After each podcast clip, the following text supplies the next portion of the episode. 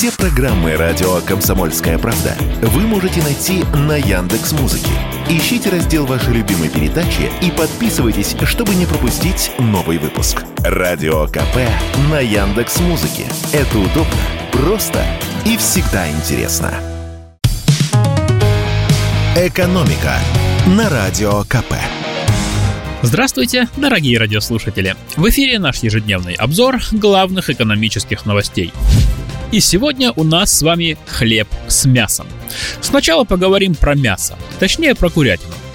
Курица, может, и не птица, да только цены на нее взлетают все выше и выше. С начала года куриное мясо подорожало на 30%.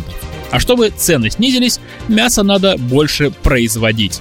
Это одно из самых свежих поручений президента правительству. До 20 декабря Кабинет министров должен разработать дополнительные меры господдержки, которые помогут решить этот вопрос. Эта тема стала одной из главных и на первом заседании фермерского клуба «Агросоюз КП». Это новый проект «Комсомольской правды». Заседание состоялось вчера в нашей редакции. Очень интересные вещи говорил руководитель Национальной мясной ассоциации Сергей Юшин. По его словам, чтобы решить эту проблему, нужно выполнить четыре условия. Во-первых, увеличить объемы льготного кредитования, потому что ставка кредитов у нас сейчас очень высокая, под 20% годовых. Во-вторых, ветеринария. В отрасли ощущается нехватка важных вакцин.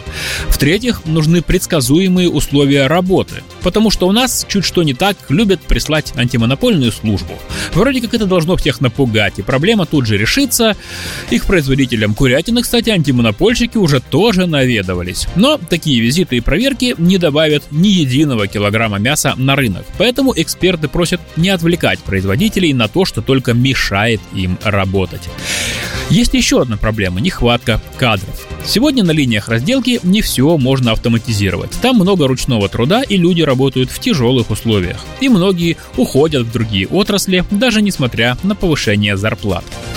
А еще у наших властей есть такой универсальный рецепт. Когда что-то дорожает, запрещаем экспорт.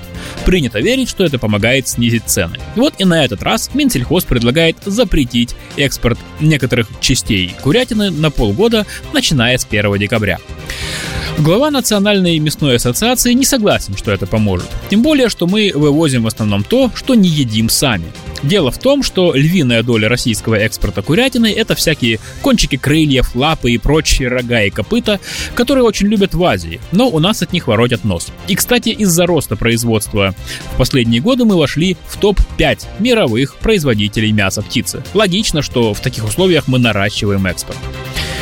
Вообще причин роста цен на куриное мясо много, но одна из главных – это резкий рост спроса. А когда спрос растет быстрее предложения, то цены повышаются. Таков закон экономики. Как э, рассказал нам глава Национальной мясной ассоциации, производители, конечно, ожидали роста спроса в нынешнем году, но все же не такого огромного, ведь у людей растут зарплаты, плюс вырос внутренний туризм. Больше 4 миллионов человек не смогли позволить себе поездки за границу, ведь цены на них растут гораздо быстрее, чем доходы россиян.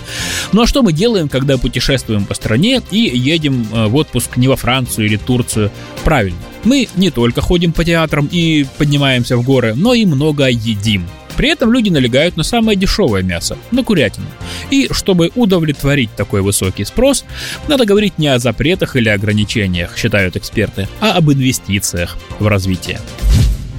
Так, и к мясу я вам обещал хлеб.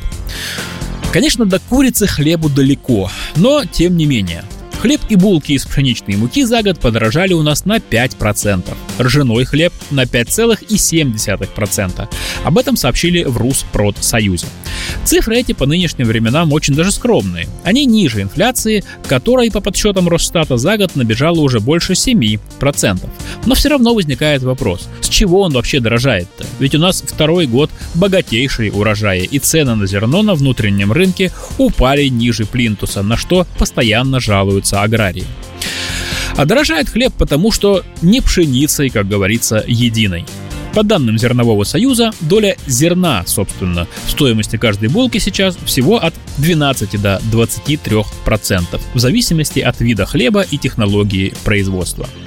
Как объясняют в Роспродсоюзе, хлеб подорожал из-за других составляющих себестоимости – логистики, роста зарплат, а также подорожания оборудования и запчастей. И эксперты приводят такие примеры. С начала года тарифы транспортных компаний выросли на 35%, а расходы на персонал подскочили процентов на 25-30.